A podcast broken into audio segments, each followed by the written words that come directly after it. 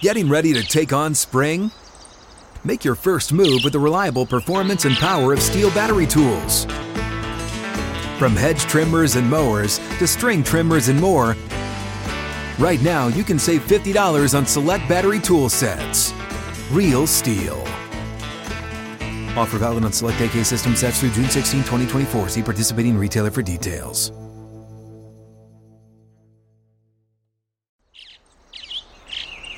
Getting ready to take on spring? Make your first move with the reliable performance and power of STIHL tools. From hedge trimmers and mowers to string trimmers and more, right now you can save $20 on the STIHL MS162 or MS170 chainsaw. Real STIHL. Offer valid through June 30th, 2024. See participating retailer for details.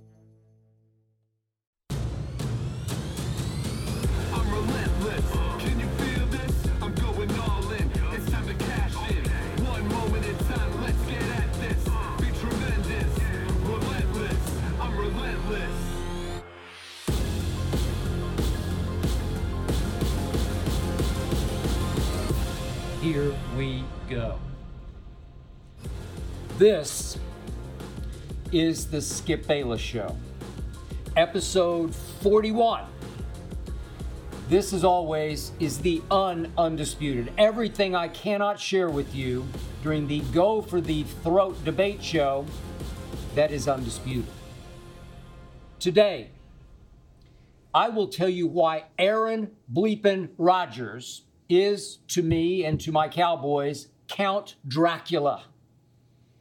Today, I will go deep in ways I have not gone yet on how Kyrie Irving's anti Semitic post impacted the many, many Jewish people around me, including my wife. Today, I will, as always, answer many of your questions. One about my cooking skills, one about my undisputed memory bank or lack thereof, and one about what it has meant to me to have my brother Lil Wayne move from Miami all the way out here near where Ernestine and I live in Los Angeles. Speaking of Ernestine, I will also go into which TV show the two of us have watched every single Friday night for 17 years. But first up, as always, it is not to be skipped. Let's start with a question from you, shall we? How about Ian from Chicago? Does returning to Green Bay this weekend remind you that it wasn't a catch? Dear Ian, no, it reminds me that it absolutely, positively, irrefutably, unequivocally was a touchdown catch by Dez Bryant at Lambeau Field in Green Bay on January the 15th, 2015, in a playoff game that my Dallas Cowboys should have won 28 to 26. That's what it reminds me of. But beyond that, I'll try to let that go for the moment.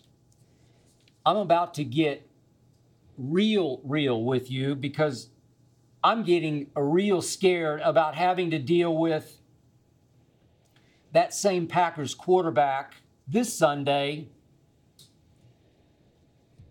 who did a number on my Cowboys that Sunday back in 2015, just as he has beaten us both times that we faced him in playoff games, as well as he has beaten us five of the seven times we've had to deal with him in regular season games. That's right, Aaron Rodgers has owned me and my Dallas Cowboys. This is the same choking dog, Aaron Rodgers, who has often been such a disaster for the Packers in so many other playoff games. So this Sunday, 425 Eastern on Fox, my Cowboys once again will be in Green Bay to play what's left of the 2022 Green Bay Packers, who are, as we all know, decimated by injuries and all, court, all, all manner of dissension, oozing from the finger pointing, blame deflecting quarterback who just might have played the worst, at least regular season game of his career last Sunday at Detroit against the worst defense in pro football. Same Aaron Rodgers, who threw only five interceptions two years before and four interceptions a year ago as he won back to back MVPs those last two years. He threw three interceptions, three so not Aaron interceptions at Detroit and lost 15 to 9. Aaron Rodgers, Aaron Bleepin Rodgers lost to the Lions 15 to 9. That man still must be on ayahuasca. The Green Bay Packers are 3 and 6. 6. My guy Lil Wayne who bleeds Packers green and gold, has since he was a little kid back in New Orleans when his father brought home from the Super Bowl some green and gold paraphernalia. He fell hard for the Packers. But Wayne, the other night after that game at Detroit, was moved to tweet RIP to the season. We should have gotten rid of 12 before the season. What? You, you got to understand, Wayne is flat out plugged in up in Green Bay. He knows players, he knows coaches, he knows executives, he knows. And you can a Lambeau leap to the conclusion that Wayne has been hearing things from inside that a whole lot of people within those franchise walls those people have had enough of the highest paid quarterback in all of football, the $50 million man that is number 12, Aaron Rodgers. Wayne now has growing love for Jordan Love, the quarterback drafted, of course, in the first round to ultimately replace Aaron Rodgers. So, once upon a time, Aaron Bleepin Rodgers referred to Aaron's greatness. Now, Aaron Bleepin Rodgers refers to that Bleepin Rodgers, as in, wait, he threw three interceptions? Now, back to me, lifelong, diehard, delusional Dallas Cowboy fan that I am. I'm still calling Aaron Rodgers Aaron Bleepin Rodgers because of what he has routinely done to my Cowboys. And what I just know he, he still believes he's highly capable of doing this Sunday. Just when you think he's quote unquote dead. He had some remarks he made on the Pat McAfee show a few days back about how, hey, he's still that back to back MVP. I believe those remarks were made from a position of strength because he knows he's about to get to face my Cowboys at Lambeau. Last week on this podcast, I talked about horror movies, the ones I can and cannot stomach.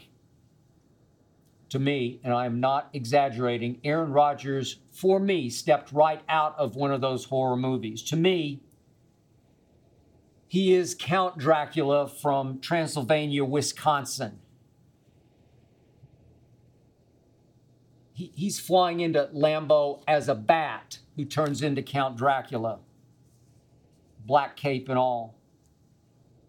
To me, Aaron is that too cool, above it all, hip, flip, sarcastic, handsome prince of darkness in black cape. He loves nothing more than sucking the life out of my Dallas Cowboys. To me, Aaron is my worst nightmare because he's unkillable and he's anything but dead right now. Quick, get me some garlic, please. It'll be dark by kickoff late Sunday afternoon at Lambeau. I do believe with all my heart and soul that Aaron Rodgers would rather beat my Cowboys than any other NFL team. And here is why. Before that 2005 draft, as you might remember, many thought that the 49ers would take Aaron Rodgers, number one overall, over Alex Smith. After all, Rodgers had grown up, a 49ers fan up in Northern California. And of course, the Niners took Alex Smith, and Rodgers began to fall and fall and fall down, down, down, down, down the board as he sat and sat and sat some more in the green room, humiliated on national TV. Sat and sat and sat some more. So, guess which team had two picks in that first round? At number 11 and number 20, my Cowboys. Guess where I believe Aaron Rodgers secretly wanted to go? Dallas. Trust me on this every player, Shannon Sharpe always disagrees with me on this, but I think he's just trying to protect himself. I, I, think he's a closet Cowboy fan. They all are. We have Eric Dickerson on the show, closet Cowboy fan, the Rambassador. They all have Dallas envy deep down. To me, just about every NFL player wishes he could play for America's team, the world's most valuable team, by far the NFL's most watched team when it comes to TV ratings. Who doesn't want to play at Jerry World, the eighth wonder of the world, in Dallas, Texas, the NFL's Hollywood? Green Bay was once known as Titletown, certainly back in the Lombardi days. But to me, Dallas has always been the real tinsel town for the Cowboys the NFL world revolves around the sun that sets right in the middle of the country, that is Dallas. So, as you also might remember, the year before that draft, 2005, Dallas had signed this undrafted free agent quarterback out of Eastern Illinois named Romo. But Romo wouldn't really get his shot to start starting for my Cowboys until 2006, which which was actually two seasons after Aaron Rodgers' draft. So that very next season after the draft, 2005 season, my Cowboys started Drew Bledsoe, that Drew Bledsoe, all 16 games, and then they started him six more before Romo got his shot in the 06 season, that next season. That's Drew Bledsoe whom Tom Brady, of course, had rendered obsolete in New England. At number 11 in that 2005 draft, the Cowboys took DeMarcus Ware out of Troy. No issue there. DeMarcus made nine Pro Bowls, but he didn't play quarterback, and he just simply was never as valuable, obviously, as Aaron Rodgers would become. Then at number 20, my Cowboys took another defensive lineman, this one defensive end, Marcus Spears out of LSU. Spears turned out to be a pretty good player, a stalwart, but no Pro Bowls. Certainly no Aaron Rodgers. Just imagine how history might have changed if, with the, let's just say, 20th overall pick in 2005, the Dallas Cowboys had selected Aaron Bleepin Rodgers. Would I have taken Aaron Rodgers over Wisconsin native Tony Romo? Uh, yeah. Huh. Aaron Rodgers finally went 24th to Green Bay, and the rest is history. But I believe he has been trying to get even with us, as in my Cowboys, ever since. I believe that he's even trying to get even with me because I'm pretty sure, I'm trying to be objective, I, am pretty sure that from the start I was Aaron's harshest critic. He used to fire back at me in my ESPN days, but I was calling him out for being that finger pointing, blame deflecting diva that he is. that unleader that he is. Before anybody was calling him out, I was. Shannon Sharpe always says, transcendent thrower of the football, greatest thrower of the football ever. Yeah. But what happens in the playoffs? Aaron Rodgers has been a flat out playoff gagger, except for that one long ago, far away wild card road to the Super Bowl. They went on the road and won three games to get to the game, Super Bowl in Dallas. They did win it. Troy Polamalu had a pulled hamstring. My friend Ryan Clark is kind of on his last legs, and Aaron threw a party and won MVP, and they won the Super Bowl. Of all people, all coaches, Mike McCarthy, please drop the Mike McCarthy. Now, I'm stuck with it. But the point is, Aaron Rodgers overall is 11 and 10 in the postseason. 11 and 10. That's Aaron Bleeping Rodgers. Since that long ago Super Bowl role, he's 7 and 9 in the postseason. He's 1 and 4 in NFC championship games. Yet think about this. He's 7 and 2 against Dallas. He's 2 and 0 against Dallas when it really counts in playoff games. What?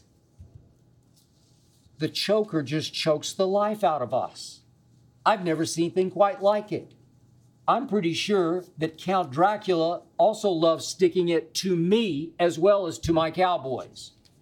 One way to shut me up, best way to get even, beat my team. Beat the hell, the unholy hell out of my team. So let me count the ways he has done just that. I do not count, as in Dracula, Rodgers' first game against Dallas because it was only the third game he had started in his en- entire career. It was at Lambeau on September 21st, 2008. The Packers would go 6 and 10 that season. They weren't very good. That day, Romo was okay, but Dallas literally ran the Packers off the field with 217 yards rushing, Dallas 27, Green Bay 16. But next came November 15th, 2009 at Lambeau. Huh. Rodgers 17, Dallas 7. And here we went. November 7th, 2010. Rodgers 45, Dallas 7. What? Uh, guess what? That launched Green Bay on a Super Bowl roll as Rodgers won his one and only ring in his first and last Super Bowl shot. Then came that game, that day, January 11, 2015, when Aaron Rodgers threw for 316 yards with three touchdowns and no picks at Lambeau against my Dallas Cowboys. Yet, Tony Romo faced fourth and two at the Green Bay 32 with 442 left. Romo went for broke. He went deep up the far sideline to Dez Bryant, who caught it, ran two strides with it, made an obvious football move with it, controlled it to the point he switched it to his left hand because he is left handed and Dez Bryant slammed the football on the goal line just the way running backs often slam it on the goal line. Ball did pop loose, but believe it or not, as Dez rolled, the ball popped loose onto his chest and he recontrolled it without it ever hitting the ground, having lost control of it. The ref on the spot watched the whole thing play out right before his very eyes and raised both arms to signal touchdown. I watched it live, ironically, in a Dallas hotel room because we had taken first take at that point to Dallas ahead of the college football championship game. So I'm in a Dallas hotel room watching this play out. And I raised my arms to signal touchdown because clear as day, which was night by then in Green Bay, it was a touchdown. And who of all coaches challenged it?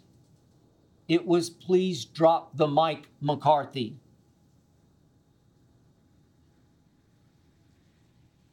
Now in Dallas, Mike McCarthy thinks that red flag in his back pocket is actually a handkerchief uh, with which he's supposed to wipe his nose. But that day, somebody woke up Mike McCarthy on the Green Bay sideline, and, and the bump on the log that is Mike McCarthy said, uh, uh should, should, should, I challenge? Yeah, challenge. And he won the challenge. I don't know how he won the challenge, but he did. Somebody upstairs, somebody in New York have it in for Jerry Jones. It happens. Seemed like it happened then because there has never been a bigger robbery in an NFL playoff game than that day at that stadium by that refereeing crew. Dez caught it. I'll say it again. Dez caught it. But we caught the L. Hey, folks, it's your man, Keyshawn Johnson, here to talk about Angie, formerly known as Angie's List, your go to home services. Marketplace for getting all your jobs done well. Now, you might be wondering, what exactly is Angie? Well, let me tell you, it's the nation's largest home services marketplace, connecting over 150 million homeowners with skilled professionals to tackle any project, big or small. As a homeowner myself, I always have things I want to work on for my house, whether it's general home renovations or fun projects like putting in a pool. With over 200,000 pros in their network, Angie makes it a breeze to research, compare, and hire pros, ensuring every job is done well. Whether you're fixing a leaky faucet or planning a full kitchen renovation, Angie's got your back. And get this, folks. Angie's pros aren't just any old contractors. They're your neighbors, often running small businesses right in your community. Plus, they've been rated and reviewed by others in your area. So you know you're getting quality service. So why stress over home projects when you can turn to Angie? From finding the best price to scheduling a pro at your convenience, Angie's got you covered every step of the way. So get started today at Angie.com. That's Angie.com or download the app today to get started on getting all your jobs done. That's Angie, your trusted ally in home services. Then in Green Bay's final clock killing drive, Count Dracula disguised as number 12, faced a third and seven, and he hit this kid I'd never heard of named Davante Adams for 26 yards, faced a third and 11. He had a guy who would eventually play for Dallas named Randall Cobb for 12 more yards, ball game. Green Bay went on to play in the NFC Championship game at Seattle, where Aaron Rodgers stunk it up, maybe the worst he ever has in a playoff game. Same Seattle, where my Cowboys had won during the regular season against that Legion of Boom, would have won again. Super Bowl, here we would have come. I don't think we would have beaten the GOAT. Seattle didn't, but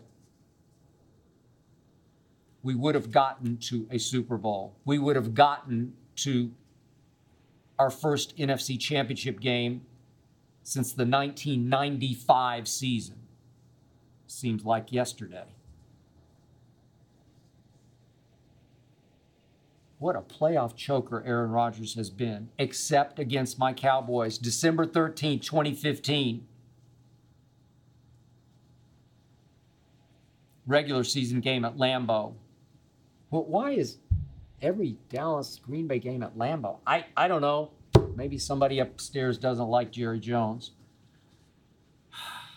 Aaron Rodgers 28, Dallas 7, albeit against my quarterback that day, Matt Cassel, who was no Cooper Rush. But next came yet another game at Lambeau, except this time, my quarterback was this fourth round rookie out of Mississippi State, this kid named Prescott, as in Dak. And this time, riding shotgun for Dak was another rookie out of the Ohio State, kid named Ezekiel Elliott. Hello, world. Cowboys 30, Aaron Rodgers 16, as Dak threw for 247 and Zeke ran for 157. And I thought, I got this. And I don't got it. Dracula was just setting us up. Back he came that same year for a playoff game at Jerry World against my 13 and 3 Cowboys, my number one seeded Cowboys coming off a bye week. And before you could say, like a good neighbor, State Farm is there, it was State Farm star Aaron Rodgers, 21, Cowboys 3. It, it was like, bam, 21 to 3. What? What just happened? But back, Dak battled to tie the score at 31. And with 12 seconds left, we had him. We had him cold. We had him dead to rights. Aaron Rodgers was backed up third and 20 at his own 32. We, we got you, man. Dead to rights. And he rolled left as his pocket moved to the left. And against a Cowboy defense playing prevent with three of the DBs all the way back on our 20 yard line. Jared Cook snaked all the way across the field. And right in front of the great Byron Jones, first round pick by my Cowboys, he caught what turned out to be a, just a pitch and catch pass for 32 bleeping yards, setting up a 51 yard field goal that did something I've never ever seen a field goal do. In all my years of covering football, I've never seen a football behave this way. As I call him, Mason Crossbar hooked it right off his foot, hooked it dead left. Go look at the video. Somehow it mysteriously, impossibly faded back to the right just enough that it it somehow moved just inside the left upright for the game-winning field goal from 51 yards.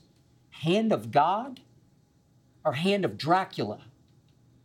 I mean, did anybody, maybe somebody notice, was, was there a vampire bat up there circling, easing that kick back just inside the upright? Hook kicks do not suddenly turn right. They just don't. Trust me. I, play enough golf to know if I snap hook a tee shot, there, there's only one way it's going to move back to the right, and that's if there is high, high wind. That was indoors at Jerry World. The roof was closed. There's no wind, no wind whatsoever. Back came Dracula again to Jerry World next year, October 8th of 2017. Final Green Bay drive. They're down 31-28. They're facing third and eight at the Cowboy 30. And Aaron Bleepin ran for 18 yards, killed me, tore my guts out. All of a sudden, it's first and 10 at the Cowboy 12 fade route to that kid Davante. Hadn't really noticed him that much. Fade route on little tiny Jourdan Lewis. I don't know, he's 5'9, 5'10 maybe. Davante's at least 6'2. Incomplete. Battles his ass off, incomplete. And guess what Aaron Bleepin did? Guess what that too cool hip flip Count Dracula did? He just tells Davante, run the same route again. Just run it again. He can't stop you.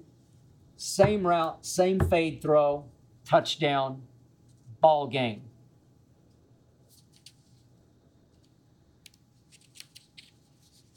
Aaron Bleepin Rodgers, which led to my biggest all-time regular season humiliation. It was October 6th of 2019.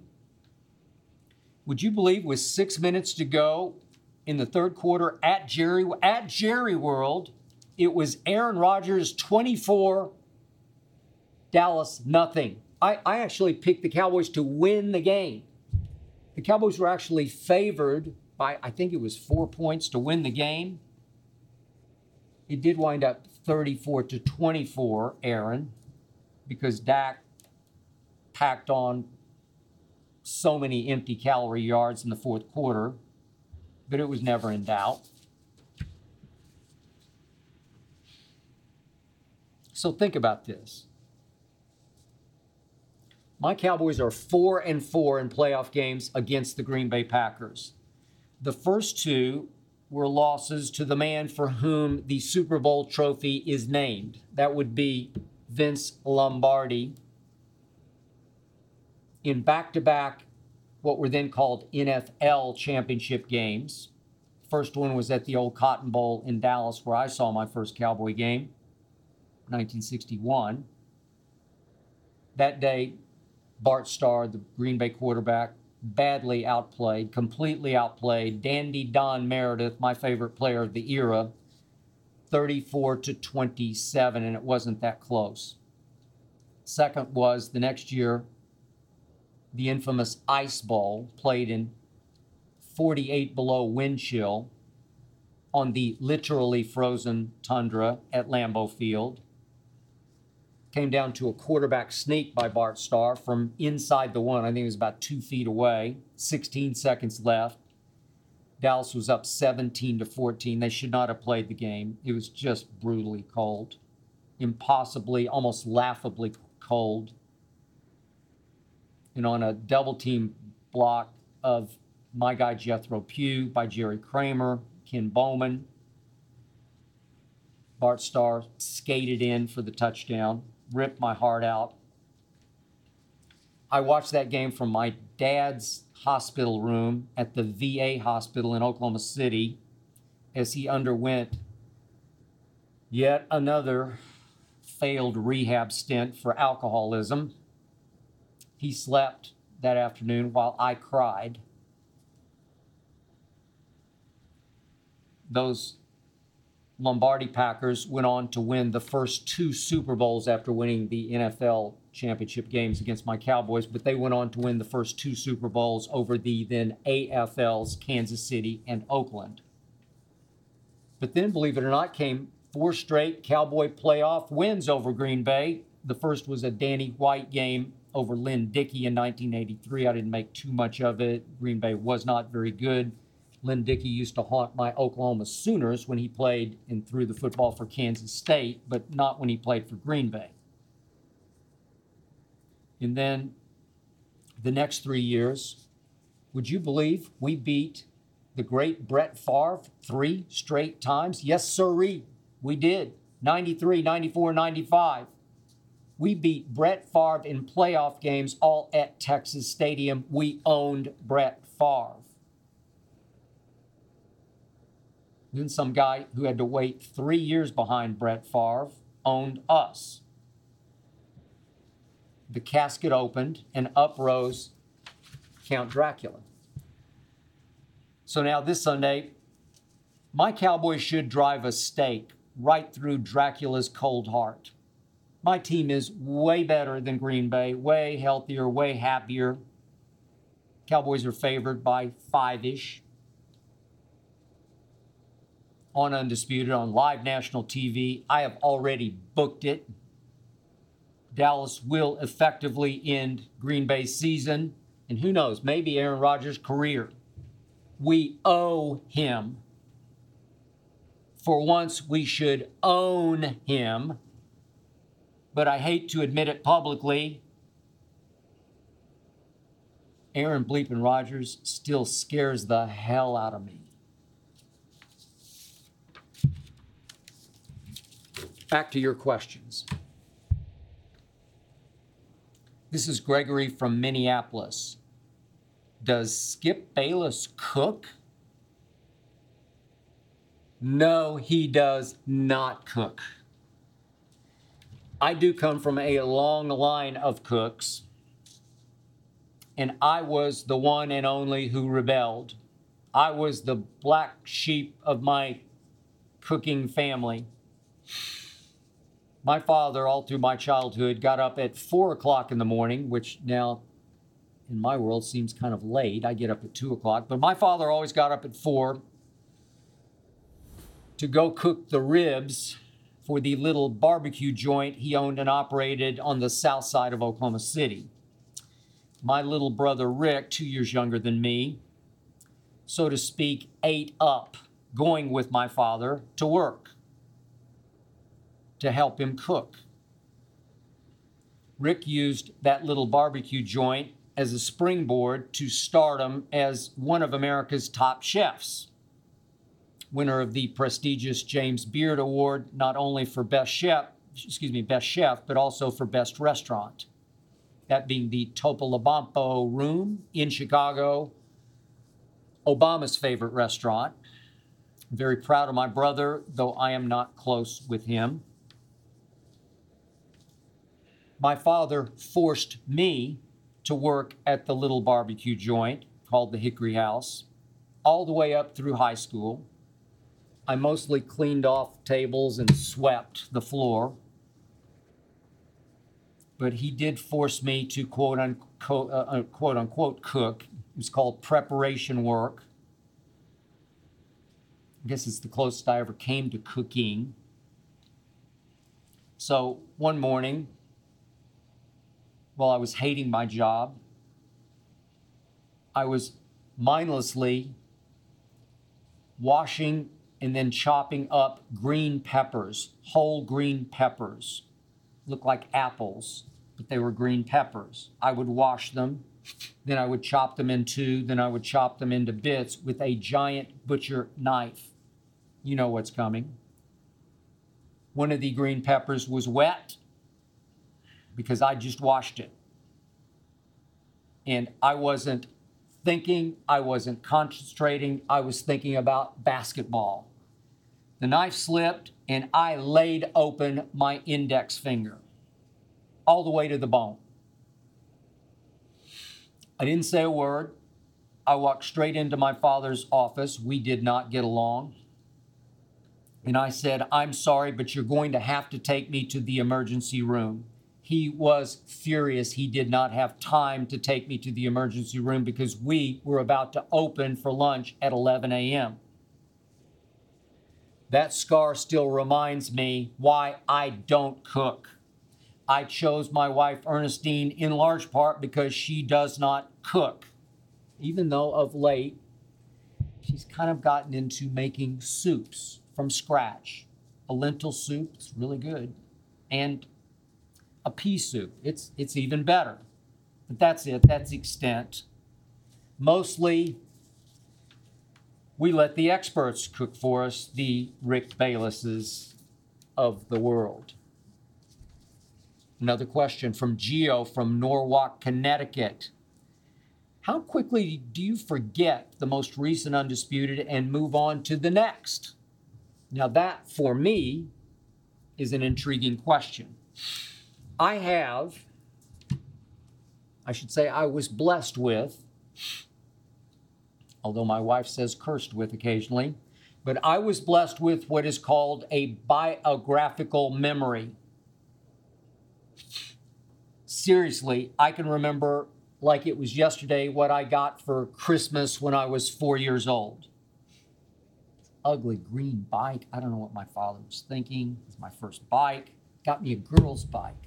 Weird dude, my father. Told my mother, well, I don't want him slipping and hurting himself. What? That's kind of creepy. I, I can remember scores and circumstances and how many hits I got in just about every Little League game I played for the Mayfair Grade School Chipmunks.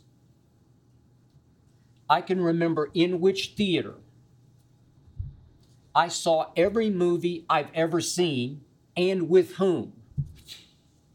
And that dates all the way back to childhood, uh, just off the top of my head. When I was 12, it was a Sunday afternoon, and I saw a movie called Jason and the Argonauts at the Tower Theater in downtown Oklahoma City with my little brother, as we called him then, Ricky, and my cousin Laura Catherine, whose nickname was Tudor. Don't ask me why. the three of us went to see Jason and the Argonauts. It's like it was yesterday. I, I can remember I saw Jaws the night it opened. Palm Beach Mall Theater. There were two of them. We were in the first one. It was my first wife, Liz, and I. I, I could go on and on. But here's the crazy part Undisputed for me comes so fast and furiously, five days a week, 49 weeks a year. For the life of me, I can't remember yesterday's show, not even yesterday's.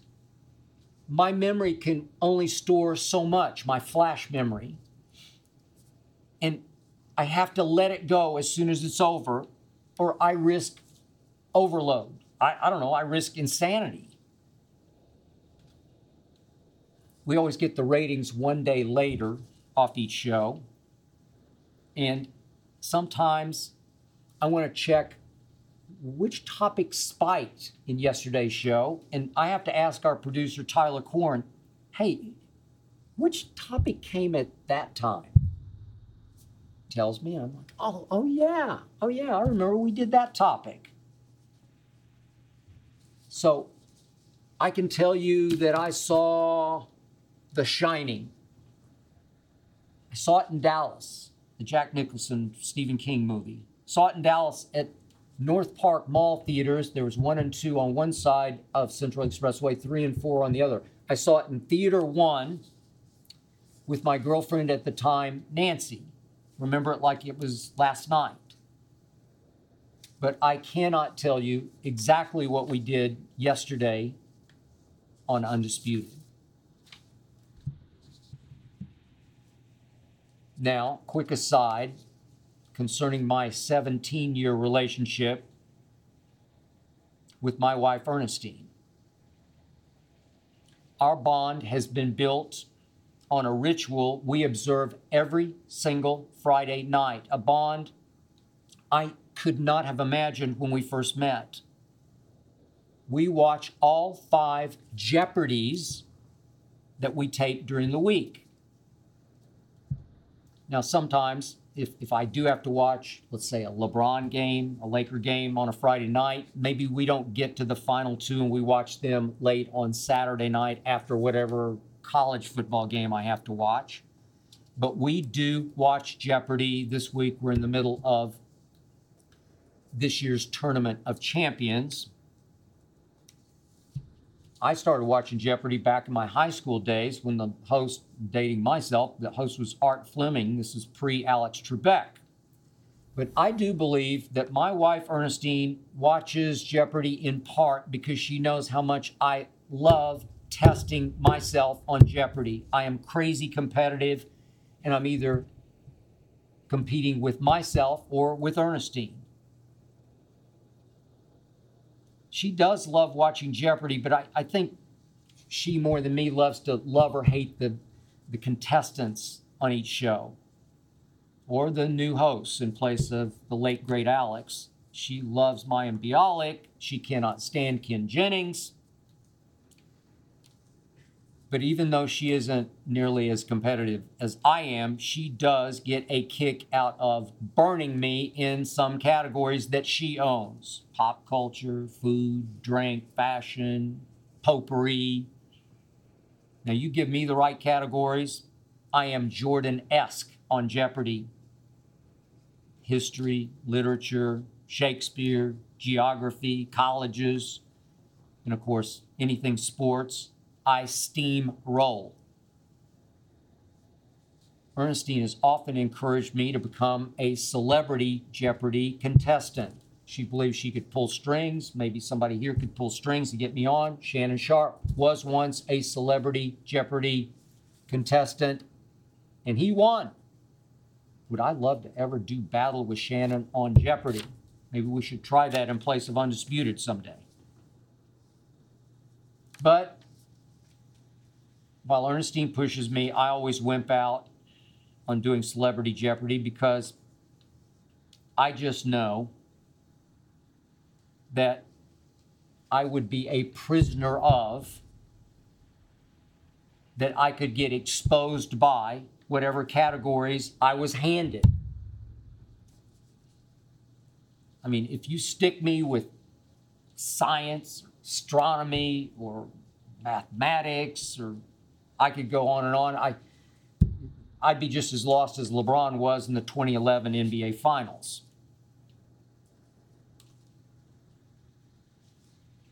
All I know for sure about Jeopardy is it is our thing. I love you, Ernestine. One more question from you, from Harry, from Queens. What did Lil Wayne moving to LA do for your friendship and relationship? Thank you for asking that. Another great question. It changed it dramatically, Harry.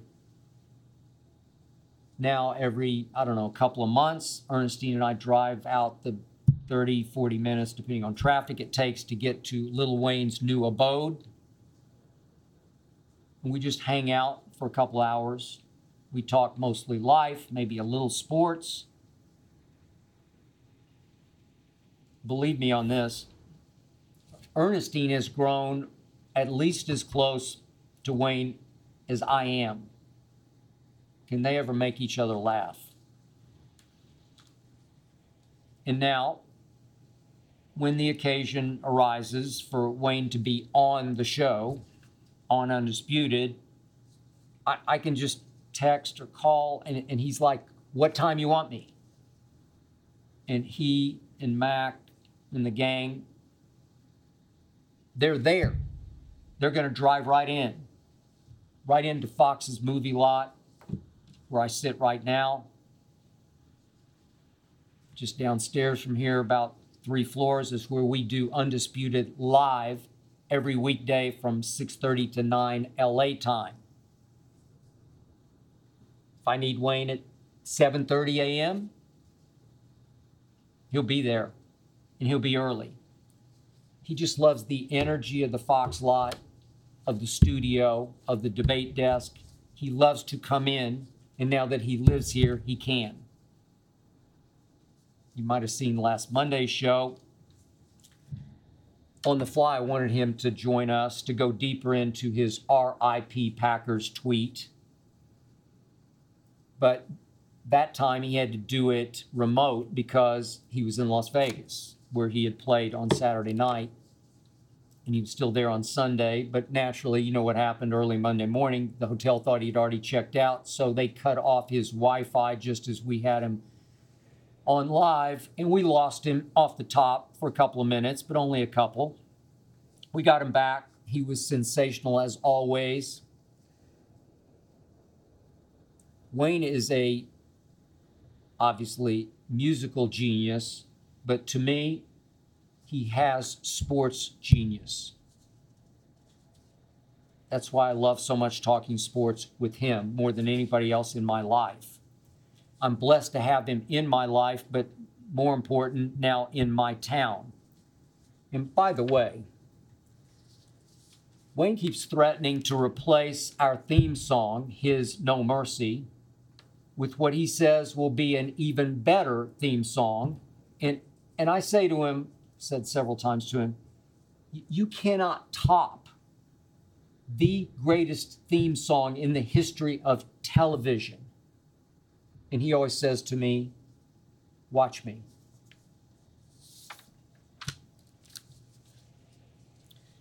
Now, allow me to qualify myself as I tell you exactly what I think of what Kyrie Irving did. I grew up, as I keep mentioning, in Oklahoma City, going to public schools with very few Jewish kids. We had one, to my knowledge, at Mayfair Elementary.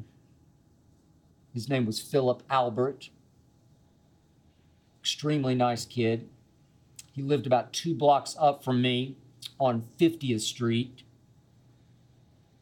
in the one house on a very busy four lane street that was surrounded by very high hedges.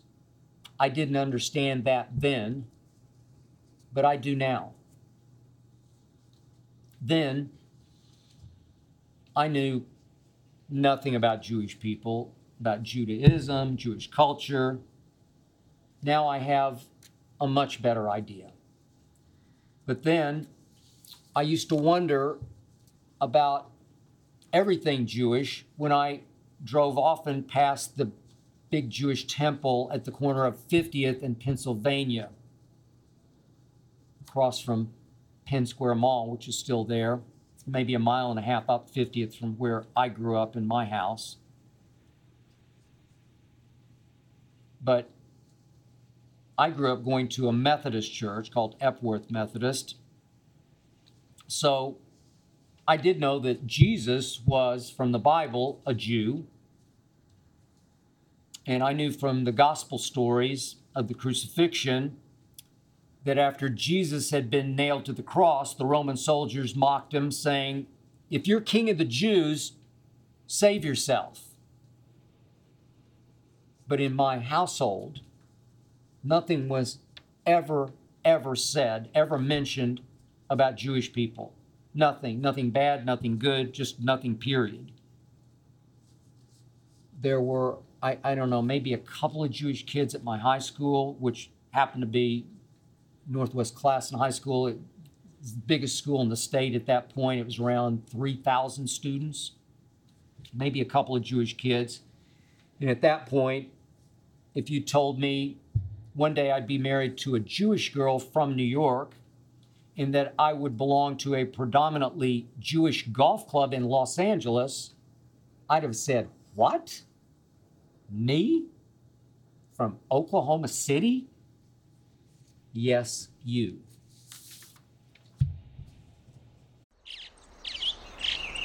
Getting ready to take on spring? Make your first move with the reliable performance and power of STIHL tools. From hedge trimmers and mowers to string trimmers and more, right now save $30 on the American made STIHL FS56 RCE trimmer. Real STIHL. The FS56 RCE is made in America of U.S. and global materials. Offer valid through June 16, 2024. See participating retailer for details. I did get to know several Jewish kids on my freshman dorm floor at Vanderbilt, where there were two Jewish fraternities. And I, I worked very closely with uh, a couple of Jewish kids on our school newspaper called The Hustler, still going strong. But it was not yet in my consciousness to ask them what it was like or what it meant to be to be Jewish. It wasn't until I was out of college, out here in Los Angeles, working for the LA Times, that I met and clicked with Leigh Steinberg. This is before he became super agent to all the top NFL quarterbacks. Leigh, at that point, was still trying to figure out what he was going to do with his life. He was still living with his parents about two blocks from me in West Los Angeles. And I wound up spending a lot of time at his house got to know his father, who was a high school principal, and his mother, who was a librarian in Culver City, not far from where I sit right now in West LA. And I began to learn from Leigh's parents and from Leigh about what it meant to be Jewish. Maybe that helped me, maybe that helped pave the way for where my life was about to head. I met my now wife Ernestine in 2005 in New York City when I was working at Cold Pizza. She was working in PR and she brought an actor named Kevin Dillon to be on my show. And did we ever click? Ernestine's mom, Evelyn, God rest her soul, was Jewish from the Lower East Side of Manhattan where she grew up poor and often afraid to say her last name, which is Jacobs, in fear being Jewish would keep her from getting jobs. Ernestine's father, on the other hand, was Italian and Catholic, but as Ernestine always says, in the Jewish culture and tradition, when your mother is Jewish, you are Jewish. Evelyn Jacobs became like a mother to me a kid from Oklahoma City, And so it was. Six years ago, I left ESPN for FS1, moved out here to LA. And right away, because I do play a little golf, I'm addicted, I'm obsessed. I wanted to join a golf club. And the truth is, there just aren't many options for golf clubs here on the west side of Los Angeles. But by chance, we did wind up at a dinner with the membership chairman of Brentwood Country Club, just a couple of blocks from LeBron's house in Brentwood.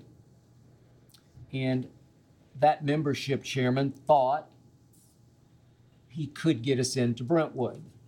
Trust me, it was not easy. Trust me on this.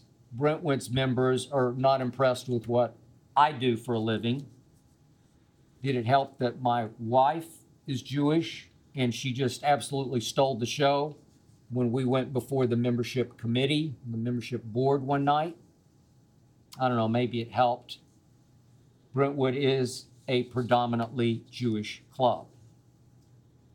So, as fate and life would have it, I wound up playing most of the golf that I do get to play with three Jewish guys a retired dentist, a very successful psychiatrist, and an also equally successful plastic surgeon. Now, during my marathon days, I did run nine of them. When I was in LA, I often trained for marathons by running up and down a street called San Vicente that runs right along Brentwood. And during those days, especially back 84 when I was covering the LA Olympics, I would run by Brentwood and I used to think, man, I wonder what, what that golf course is like behind those towering hedges. Now, when I'm playing inside those high hedges, I sometimes wonder how I wound up inside. But so it was the other day that I asked the psychiatrist in our group named Ryan, who's, I think he's 41, he has a wife and three kids.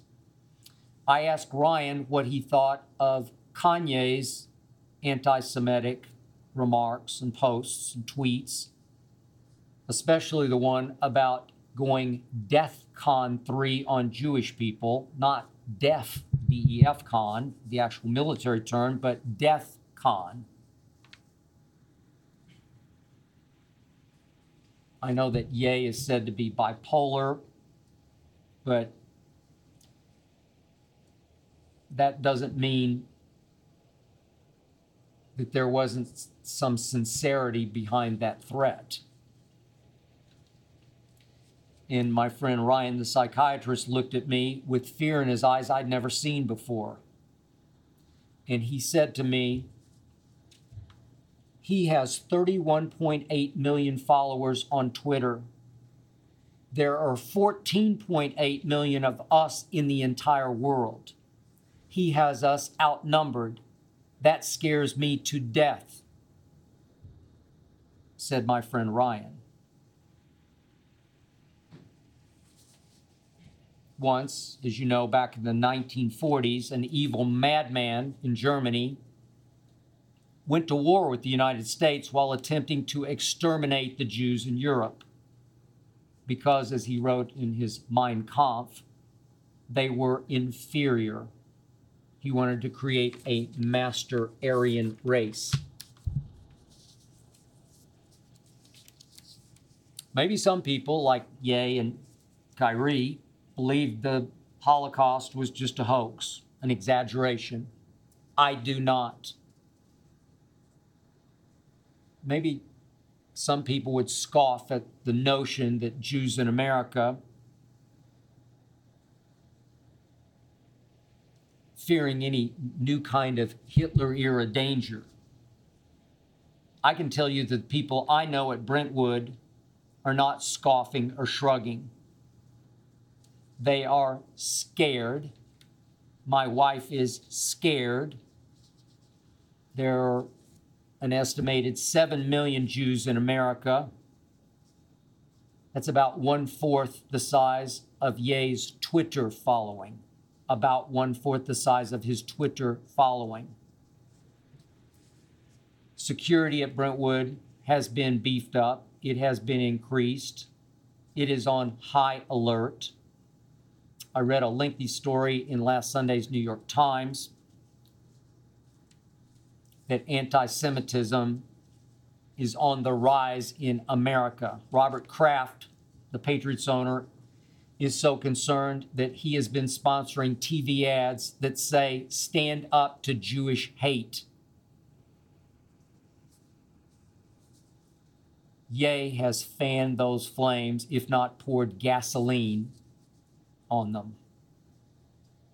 And you cannot tell me that the link Kyrie posted didn't have something to do with having Ye's back or even being inspired by Ye's anti Semitism. That link, as we know, was to a film inspired by a book that Rolling Stone termed vehemently, I'm sorry, venomously and vehemently anti Semitic, even accusing Jewish leaders of devil worship plots for world domination. That book also suggests that the Bible is a lie propagated by the Jews and the Christians. Now, what I love most about America is freedom of speech. What I hated most about what Kyrie did was that he was supporting, he was co signing, maybe even promoting a book and a film that were uplifting African American heritage, but at the expense of other faiths and cultures and races and traditions and beliefs. Of course, Ye supported Kyrie by posting that he's one of the real ones. CJ McCollum, head of the NBA Players Association, obviously a Pelican, said Kyrie did not know exactly what was in the film. I'm sorry, I do not believe that. I believe Kyrie is extremely high IQ, highly intelligent. Of course, he at first refused to apologize because I believe he knew and knows exactly what that film's message is and that he believes it.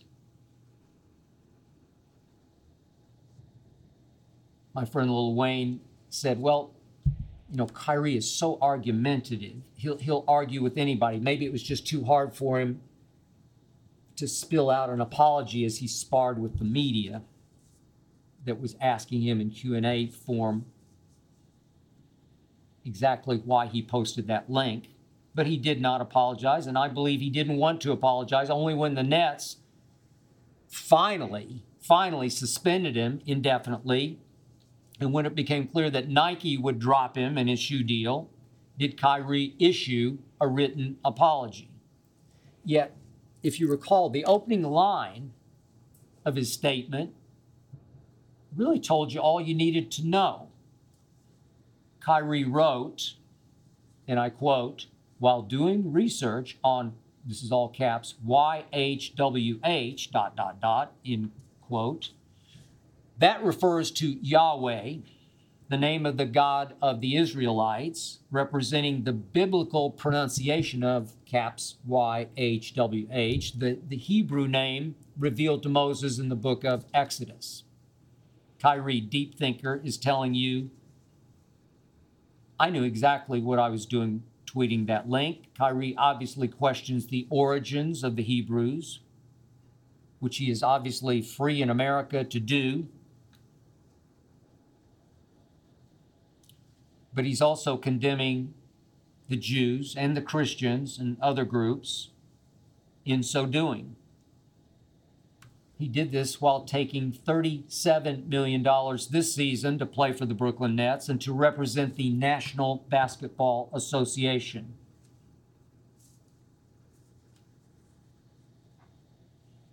Obviously, many advertisers, many fans condemning Kyrie for his stance And of course, corporate America has cut ties with Ye. I'll say it again. If Kyrie wants to quit basketball and become a full time conspiracy theorist, a revolutionary thinker, a mold shattering contrarian, he is so free to do so because that's America. If he wants to talk about the earth is flat or the Illuminati runs the world or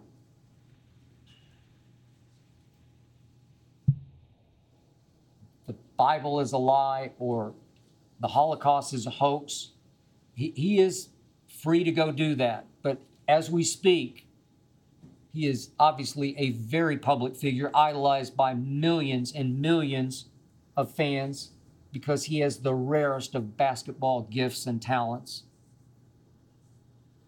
And because of that, he is not free to even tacitly or subtly or even unintentionally encourage his idolaters to hate Jews.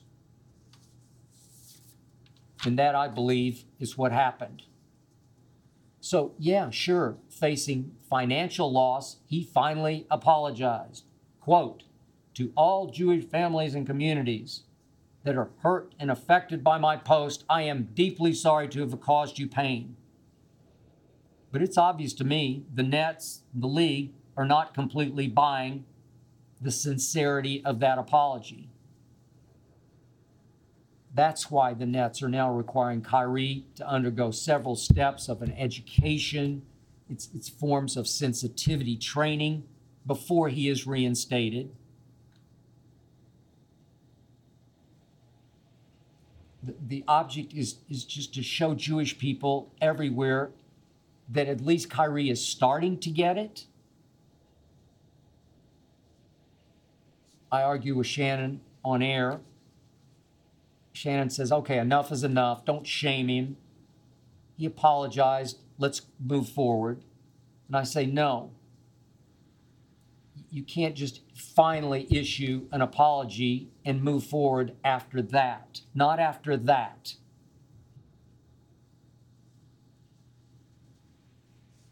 You, have to drive home the potential harm he could do to even unwittingly encourage anti Semites to take violent action against the Jews.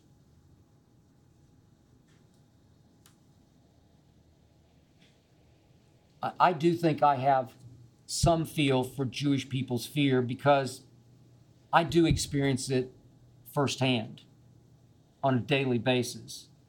Now, just to be clear, I, I have not converted to Judaism. I still attend a Methodist church. And by the way, Ernestine attends with me.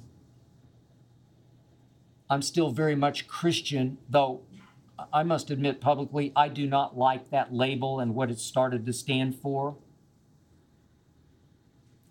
I just deeply and dearly believe in a higher power. I just believe in God. And obviously, I do not believe some things taught in the Jewish faith. But I do believe, as Pollyannish as this might come across, I, I just believe we all came from God. I believe that with all my heart and soul, that we're all little pieces of God. And I truly try to love everybody, no matter what they might believe spiritually. That's why I love sports so much. That's why I love talking sports so much. It's the ultimate common ground. It doesn't matter what color you are, it doesn't matter what you believe spiritually. It only matters in the end what team or what player you root for. Sports do bring us together.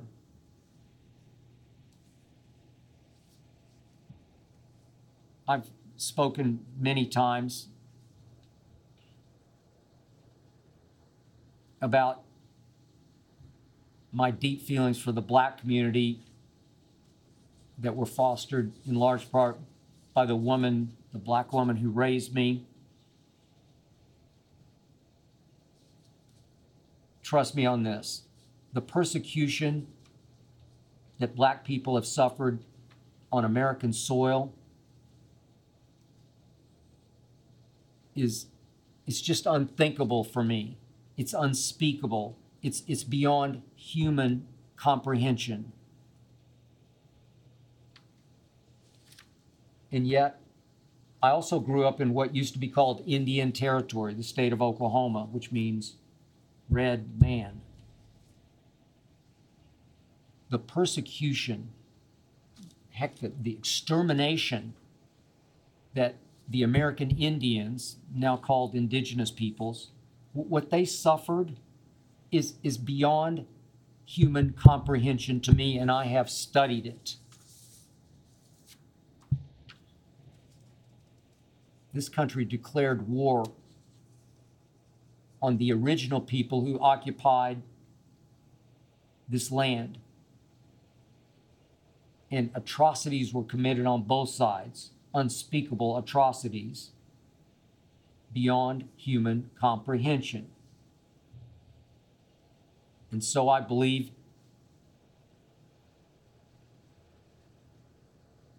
was what a man named Hitler did in exterminating somewhere around 6 million Jews. 6 million. But that happened over there in Europe, not here on American soil.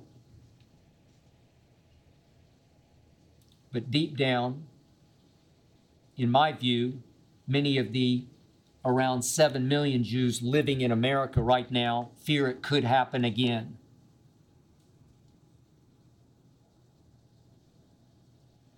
I think I have a pretty good perspective on that. I'll leave you with this. This is just me. America is about live and let live. It's about coexisting. America was founded on religious freedom. And then it was founded on bring us your tired, your poor, your wretched refuse yearning to breathe free. America to me is about combined scar tissue. It's about making us strong together. It's about grinning and bearing. It's about looking the other way. It's about, well, that's his opinion or her opinion. Yet in the end, it's about combined strength from so many groups who've gone through so much. Combined strength, united, coexisting. We're still by far the greatest country in the world. I just hope that Kyrie can gain some of that perspective, some of that. I hope that Kyrie can ultimately realize what his calling is in life, his purpose is in life, his real calling, real purpose. Right now, basketball doesn't seem that important to him. It's not his priority. It's just some, something that he just does for fun and obviously for money. But he is being paid to fully commit to winning basketball games, and he is not doing that as we speak. Now I believe that Kyrie Irving is in career danger of losing basketball as his platform. A platform he has abused again and again and again. That's it for episode 41. Thank you for listening and or watching. Thanks to Jonathan Berger and his all-pro team for making this show go. Thanks to Tyler Korn for producing. Remember, undisputed every weekday, 9:30 to noon Eastern. The Skip Bayless show every week.